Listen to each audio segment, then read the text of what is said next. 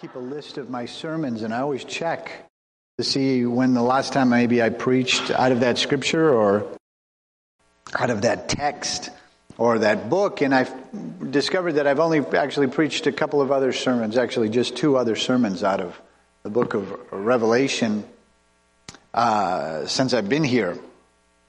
And uh, so I, I, began to think about this, uh, this thought on the book of Revelation and one of its central themes.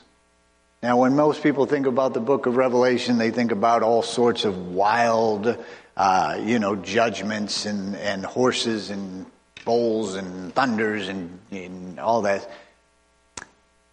But we're going to look at it from a little bit different angle and probably one of the major themes that gets overlooked in the book of Revelation. May 6th of next year, Charles will be coronated King of England. Elizabeth, the longest serving monarch ever to reign, I think, in the entire history of, monarchs. And we have a pretty good history of them. Usually they were killed. If you ever look back into English history, some of them only reigned for years, some of them only months because they were killed, dethroned. Their brother would kill them. Uh, their wife sometimes killed them because she wanted to take over. Sometimes the husband killed the wife. It was, a, it was just a really bad scenario going on in England for many, many years. But Charles will take over and he will, as they say, sit on the throne. Now, when somebody, when they use that term now, they're not thinking about royalty. Just saying, I'm going to use it a lot. I have no intention of making bathroom jokes, okay? So just so you know. When we use the term God is on the throne, we usually are using it when we're disappointed or frustrated at circumstances. Well, God's still on the throne. And somehow like that's, uh, that's code for life really stinks right now. But I'm gonna have, I have no choice but to persevere. That's usually what that's code for. But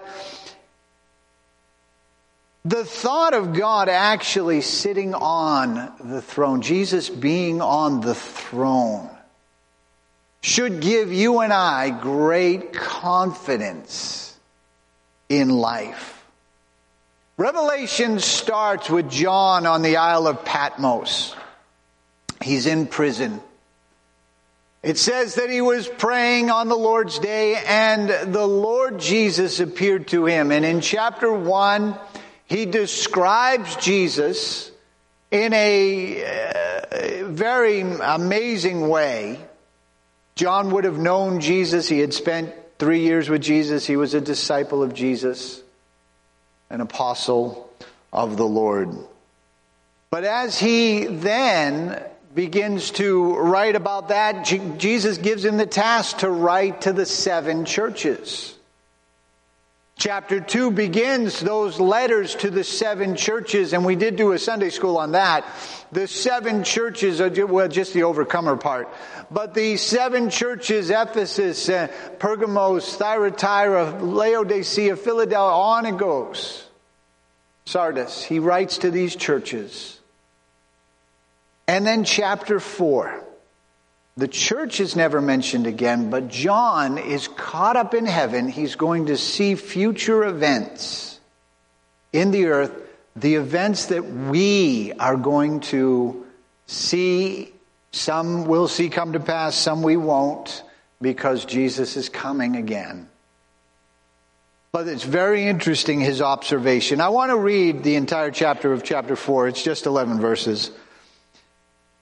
And it says, And then I looked, and a door was standing open in heaven.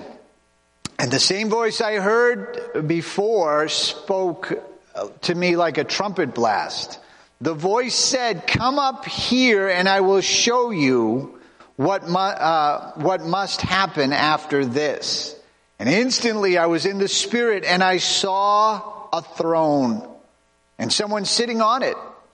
And the one sitting on the throne was uh, emeralds uh, circled around the throne like rainbows. 24 thrones surrounded, and the 24, uh, uh, I'm sorry, one sitting on the throne was brilliant like gemstones and jasper and carnelian, and the glow of emeralds circled around uh, him like a rainbow. And 24 thrones surrounded him. 24 elders sat on them, and they were clothed in white and had gold crowns on their heads.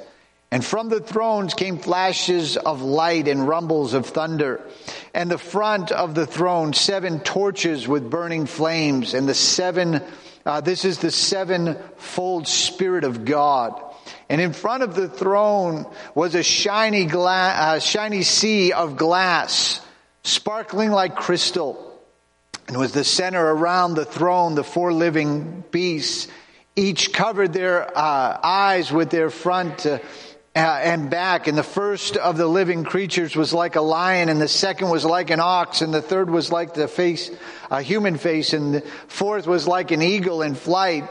And these, uh, each of these being had six wings, and they covered with all their uh, covered all their eyes in and out uh, day after day night after night they kept saying holy holy holy is the lord god almighty who was and who is and who is to come and when the living beings and uh, whenever the living beings began to give glory and honor and thanks to the one sitting on the throne the one who lives forever and ever the 24 elders uh, fall down and worship sitting uh, worship the one sitting on the throne, the one who lives forever and ever. And they lay their crowns before the throne, saying, "You are worthy, O Lord God. Receive the glory and the honor and the power, for you have created all things." That they uh, and they exist because you created what you please. One thing, John sees this the term throne is mentioned 43 times in 34 different verses in Revelation. That the understanding of what Jesus is talking about here is the throne of God. That John is seeing this. And it's very interesting that he doesn't describe the throne. Many people, when they think of the throne, they'll think of the, the ornate seat that people would sit in, the kings would sit in. We've all seen movies or television shows with the king and, you know, and the, and he'll be sitting there in his throne and it'll be a high seat, usually gold laced or whatever.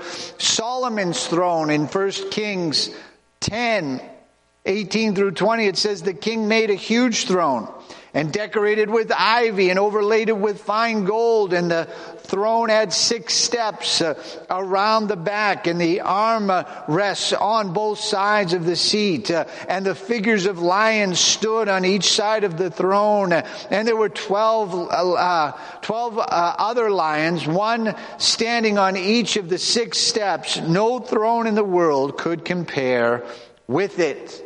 Very interesting. They compare Solomon. We have no real physical description of Solomon. We don't know what color hair he had. We do know what color hair David had, but we don't know what color hair Solomon had. We don't know if he was short or tall. We don't know if he was fat or, you know, uh, or if he was good looking. We don't, we don't know. We know his throne.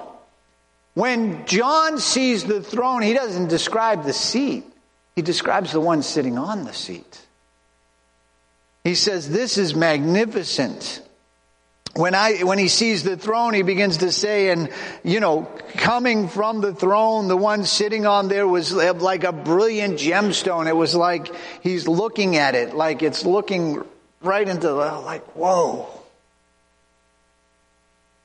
I saw rainbows. I heard thunders come from it. This is the description of him who sits on the throne not the throne itself. Psalms 89, verse 14, and the righteous in judgment are the foundation of your throne. Unfailing love and truth walk before you as attendants.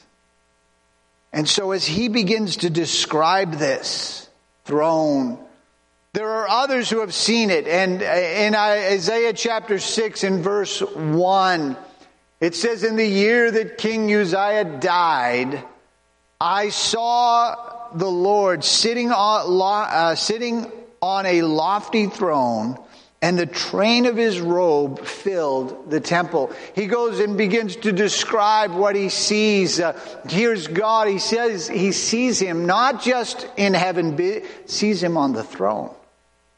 Ezekiel chapter 1 describes this as well. This is, you know, if you, uh, first time I read Ezekiel chapter 1, I thought Steven Spielberg, in all his, uh, you know, amazing creativity, would never come up with anything close to what is described in Ezekiel chapter 1. The man who wrote E.T. and, and the man who encouraged uh, George Lucas to do Star Wars and all that kind of stuff. In, in all their wild imagination, they would never get this. And in verses 26 through 28, he says the surface around looked like a throne made of blue lapis lazuli. I don't know what that is, but it, it is what it is. It's some kind of precious stone. And on his th- throne, high above, were figures that resembled men. And from what appeared from the waist up, a gleaming, uh, and then from what appeared his waist, his gleaming amber flicker like fire. From his waist down, burning, shining with splendor. And all around him, a halo, grow, uh, a, a glowing halo, and a rainbow shining around the clouds on a rainy day. What, this is the glory of the Lord look like when I saw it. I fell to the ground and I heard someone speaking to me. He goes on to describe the angels just as John did with the four faces, with the wings over their eyes, crying out, holy, holy, holy. This is something that is, runs throughout the Bible. Jesus on the throne.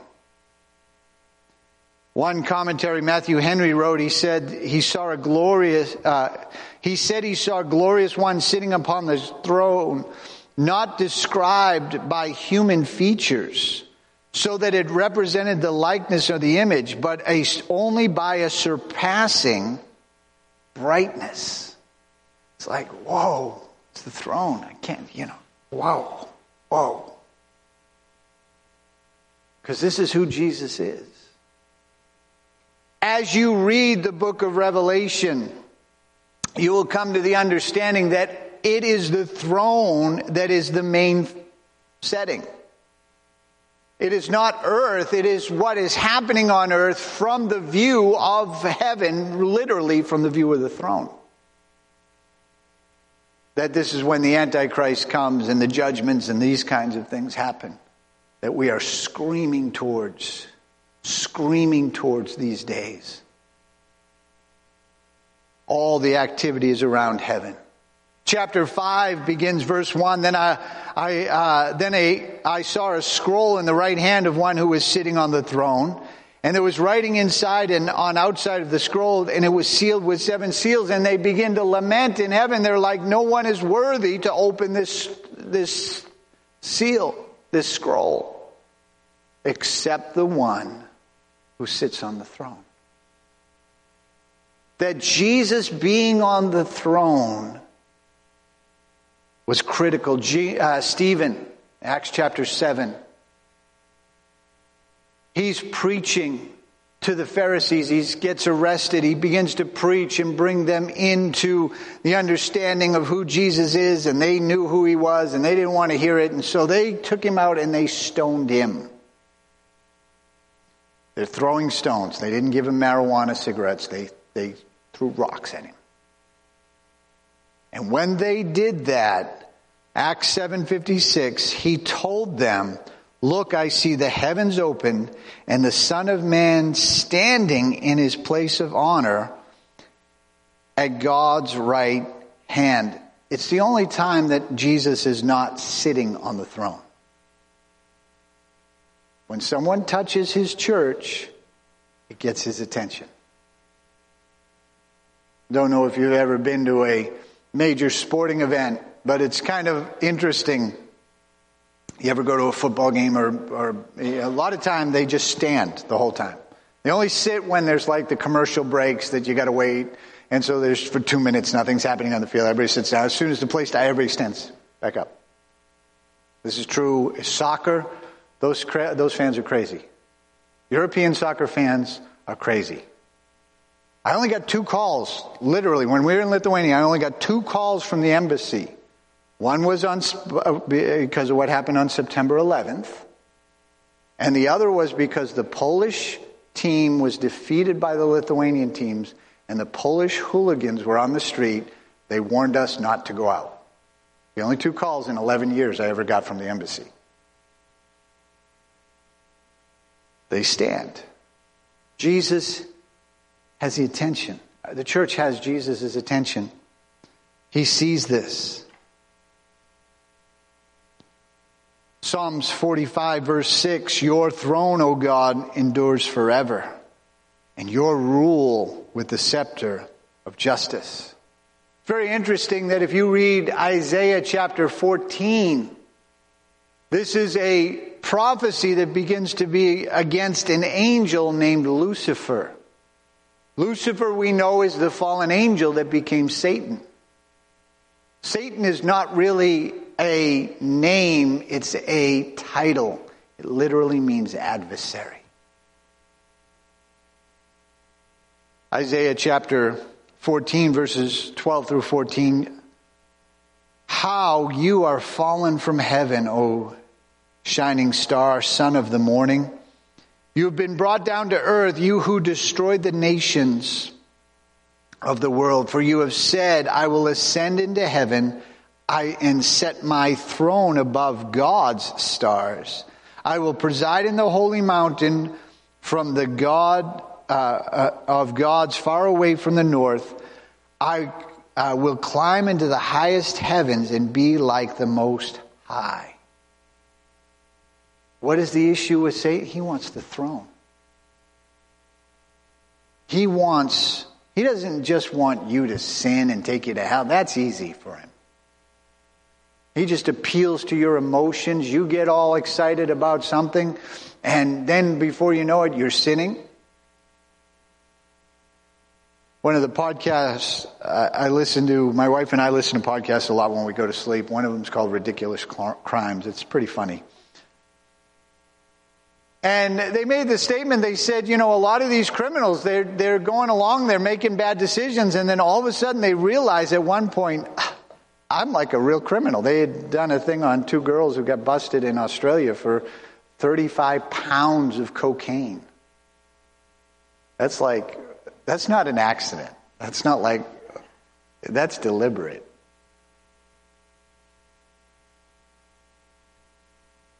He can do that. He can get you excited about all sorts of things.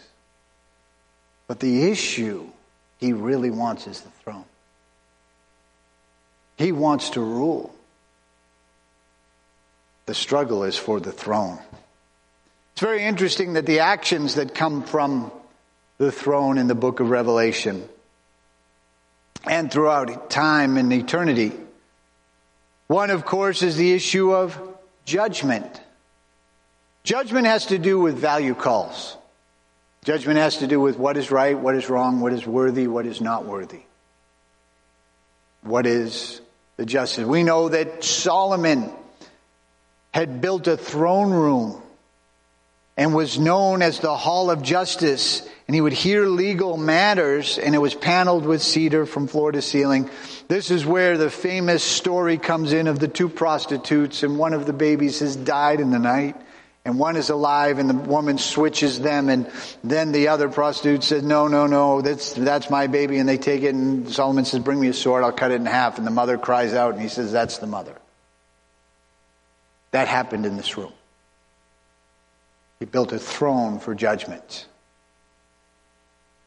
Revelation 20 and verse 1 uh, verse 11 rather it says i saw a great white throne and the one sitting on it the earth fled from his presence, and there was no place found for it. And he begins to judge, open the books. The dead, small and great, are standing there. He's going to judge from a throne. Thrones have to do with judgment. Sometimes, we'll get to this a little bit at the end. Sometimes we need to come to God, say, God, I need a judgment in my favor. Matthew 19, 28, assuredly, Jesus replied, assuredly, Assured when, you, uh, when the world is made new and the Son of Man sits upon his glorious throne, you who have been my followers will sit on 12 thrones, judging the 12 tribes of Israel. Matthew 25, verse 31 But when the Son of Man comes in his glory and the angels with him, he will sit upon his glorious throne. Isaiah 9, 6, and 7 will be quoted a lot in the near future. The Christmas scripture, one of the few Old Testament Christmas scriptures, because it starts out For a child is born unto us, and a son is given to us and the government will be upon his shoulders, and he'll be called Wonderful Counselor, Mighty God, Everlasting Father, Prince of Peace. And his government and peace will have no end, and he shall rule with fairness and justice from the throne of his ancestor David for all eternity. With the passionate commitment of the Lord's of he- heaven's armies will make this happen. So the picture and the understanding there of Jesus being on the throne and he's going to be forever. It was from the throne that the king's will was done. That's why when you read the book of Revelation, it is the picture from heaven of the activity going on on earth. God is going to speak once and all to all the sin and all the insanity he is going to dethrone the devil. The working understanding is all the events come from the throne. Even if hell is going to be loosed, it's going to come from the throne of God. Job tells us that there were times where the Satan would appear before the throne and Jesus would, uh, God would say to Satan, what, what have you been doing? He's about going to and fro the earth, you know, just wandering, just, you know, whatever. But if you consider Job, that all took place from heaven in the throne room. The struggle comes in our lives when we really don't want Jesus to be on the throne of our heart. We don't mind Savior, we just don't want Lord. We don't want King of Kings and Lord of Lords. Psalms 103, verse 19 The Lord has made heaven his throne. From there he rules over everything. That no matter what you see, God is still in control.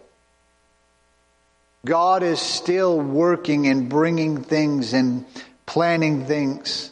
You know, Jesus before Pilate, you would think this is the lowest point. Jesus is about to be crucified. And he turns to Pilate and he, uh, Pilate says, Why don't you talk to me? Don't you realize I have the power to release you or crucify you? And Jesus said, You would have no power over me at all unless it was given to you from above so that the one who handed you over to me, over, uh, the one who handed me over to you has the greater sin. God is looking, He's got a whole activity going on from the throne. He's aware you're going through something, He knows what you're going through. He knows exactly what you're going through. Say, well, why would He permit it? Well, sometimes you go through difficult things because He's trying to get you to someplace. July of 2015, my wife and I found out we have to leave Ireland by the end of the month. They're canceling our visa. I'm like, do we got 90 days? Do we, you know, do we get a tourist visa after that? And she's like, nope. You have to be gone by July 31st. So we leave totally like, oh my gosh, this is crazy. Insane. This is ludicrous. What? Thinking this is the worst thing that can happen. And yet, Time goes on by 2017, I'm announced to go on staff in Prescott. You don't, I don't get staff in Prescott if I'm still in Ireland. Sometimes we go through things, we don't see the hand of God working and moving and causing things to happen. God wants to bring the direction. The question is, will you follow that? Think about the activity before the, th- uh, the activity around the throne. The key central observation in our text is worship. From verse 6 through verse 11. I'm not going to read it all, but it says that before the throne there were these angels and they got the four faces, the lion, the eagle, the man, and one other that slips my mind at the moment. Oh, lion. The lion, oh, the ox. They have these four faces. They cover their eyes. They, they've, they've got six wings. Two cover their eyes, two cover their feet. They are singing, Holy, Holy, Holy. Isaiah describes the same angels in Isaiah 6. They break into this, and then it says the four, the 24 elders which are representations of the completed work of God, the 12 tribes of Israel, the 12 apostles of the Lamb. This completed work, the Old Testament, New Testament believers together, worshiping God, speaking out. You read in chapter 5, same thing power, all power and glory and wisdom and honor and is yours. And from time to time, there are glimpses back to the throne in the book of Revelation, and it's always about worship. If worship bothers you, then you probably don't want to go to heaven. The only real drag about that is the alternative is really bad. So, therefore, I suggest you get your heart right.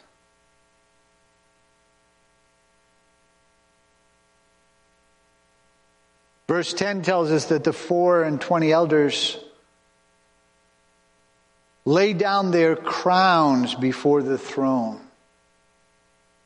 Crowns were the reward. 2 Timothy chapter 4 verse 8 tells us that the prize, the crown of righteousness, Paul writes, he says it awaits me.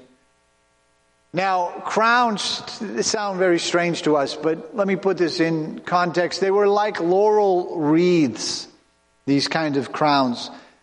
In the Olympics in Paul's day, they didn't give out medals. Gold, silver, and bronze weren't given out at the Olympics. Crowns were. And so people would have crowns. They could have multiple crowns on. It wouldn't, you know, a lot of us think of the gold crown like that they will put on May 6th on Charles' head. My, uh, we had a team come from Holland when we were in Ireland. And uh, they, uh, Queen Beatrix had stepped down from the throne so that William could become king of the Netherlands. William is king of my grandchildren, just saying. And so the team was there, so they wanted to watch the coronation.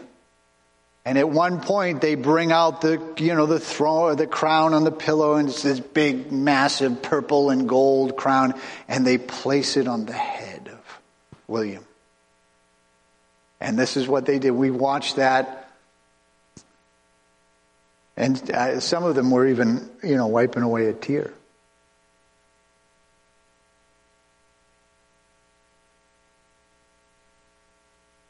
That's what we think of when we hear that you know, they threw their crowns. These were actually like medals, like Olympic medals that they would have had, maybe three, four, five, they're throwing.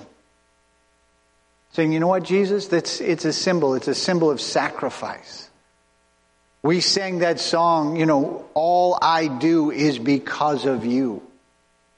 All I will be is because of what you did for me. That's what they're saying. Jesus, it's all because of you. If it's all because of you, then you think you deserve the crown. You would deserve that. You wouldn't want to give that up because that's what I deserve. But they see Jesus. And they cast that. No, you know what, Lord? Anything I have, it's because of you. It's good to remember here. God is not opposed. Let me just say this God is not opposed. I'm not a prosperity preacher. Name it, claim it, blab it, grab it. But I do believe God wants to bless you. God is not afraid of you having things. God is not afraid of you being blessed. He's not. He's not afraid of that. He wants to get. But will you, would you lay it down if he called for it? Someone had said to me once, I don't want to buy a house because I don't want to be tied down. Well, the question is do you own the house or does the house own you? That's the real question. Real estate can be a very good investment.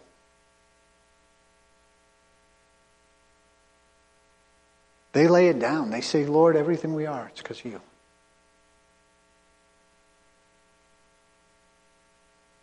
They knew he was good. Now think about this. Described in this glory. John can't even look. The power, the judgment, the, the fairness, the, the, all that's going to happen from the throne.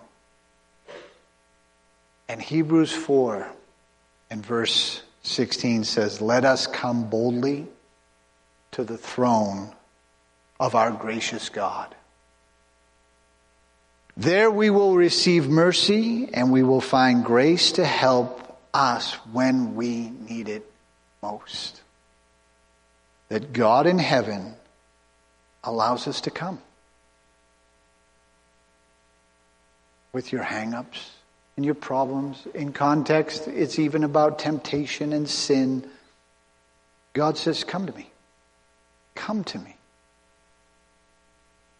The one who you couldn't even look at. Come to me.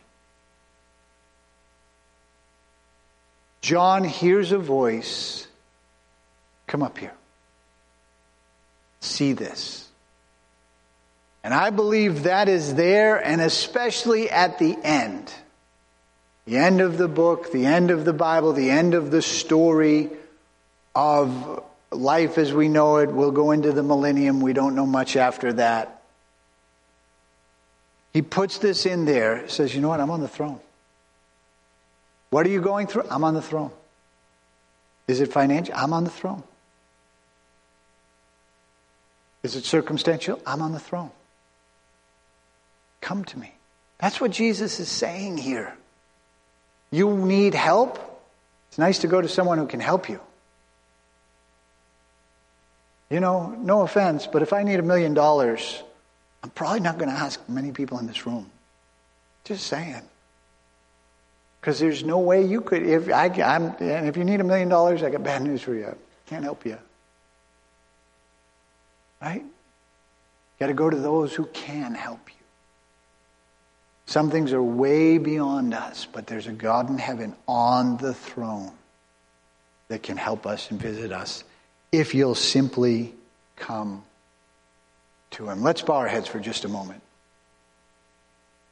You're here this evening. Maybe you never come to the throne of Jesus. Maybe you live in your own world, your own lifestyle. You do this because you want to do what we call sin, what the Bible calls sin. Sin is numbers of things. It's basically knowing what is right and doing wrong anyway. It's stealing, it's cheating, it's lying, it's immoral activities, it's all of these things and more. But Jesus says to the sinner, if you'll come to me, I'll forgive you. There's probably no time you need God's gracious help to receive mercy than when you're living in sin. And Jesus is offering that to you. That if you'll simply come to Him, He will forgive you, help you, and change your life. And if you're here this evening, you're not right with God, you're not a Christian, but you want to become a Christian, you want to come to Jesus. We don't need a list of your sin. That's not the issue. The issue is you simply surrendering and say, Would you pray with me? I want to meet Jesus. I want to turn from my sin. I want to know God. I wonder if you'd slip up your hand and say, You know what? That's me. Preacher, would you pray for me? I need to get my heart right with God. I need to come to Jesus. Very quickly, just slip up your hand. We're not going to embarrass you, but we want to pray with you. We want to pray for you. Maybe you're backslidden. You once knew God. You, you went away. Maybe it was circumstances overwhelmed you. And now you're in all sorts of issues. You need to come to Jesus. You need to come back to Jesus. Slip up your hand. You're not saved or you're backslidden. God wants to touch you. He wants to help you. We just want to pray a simple prayer with you. We're not going to embarrass you. We just want to lead you to Jesus. Very quickly, slip up your hand. Put it right back down. Pray for me. Changing the call then to Christians. What are you going through? What do you need God's help with? He's on the throne. He is absolutely on the throne. He is absolutely in control. Absolutely ready to help you and I if you would simply come boldly, not timidly, boldly. I watched a father one time, his daughter would say, No, Dad, I know you're going to say no, but could I have $5 so I can go out with my friends? And he looked at her and he said, you knew I was going to say no, so the answer is no. And he turned to me and he said, I'm trying to teach her. Instead of started with the negative, started with the already defeated. Come out and say, No, my dad's got $5 for me. I know that. My dad will meet my need. He's going to help me. He wants me. And come and say, Dad, you know, can I, can I have, can I do this? Because he loved his daughter. He wanted to help her. He wanted to bless her. God wants to help and bless you. Let's stand. These altars are open, allowing people to find a place to pray, talk to God, worship his name this evening.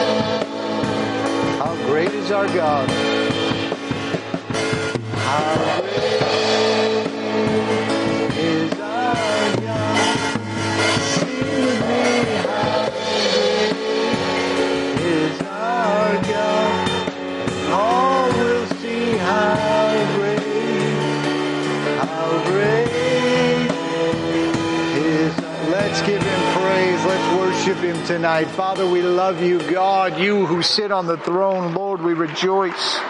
Oh, ra ra ra ra ra ra be be be be. Oh, ra ra ra bo bo.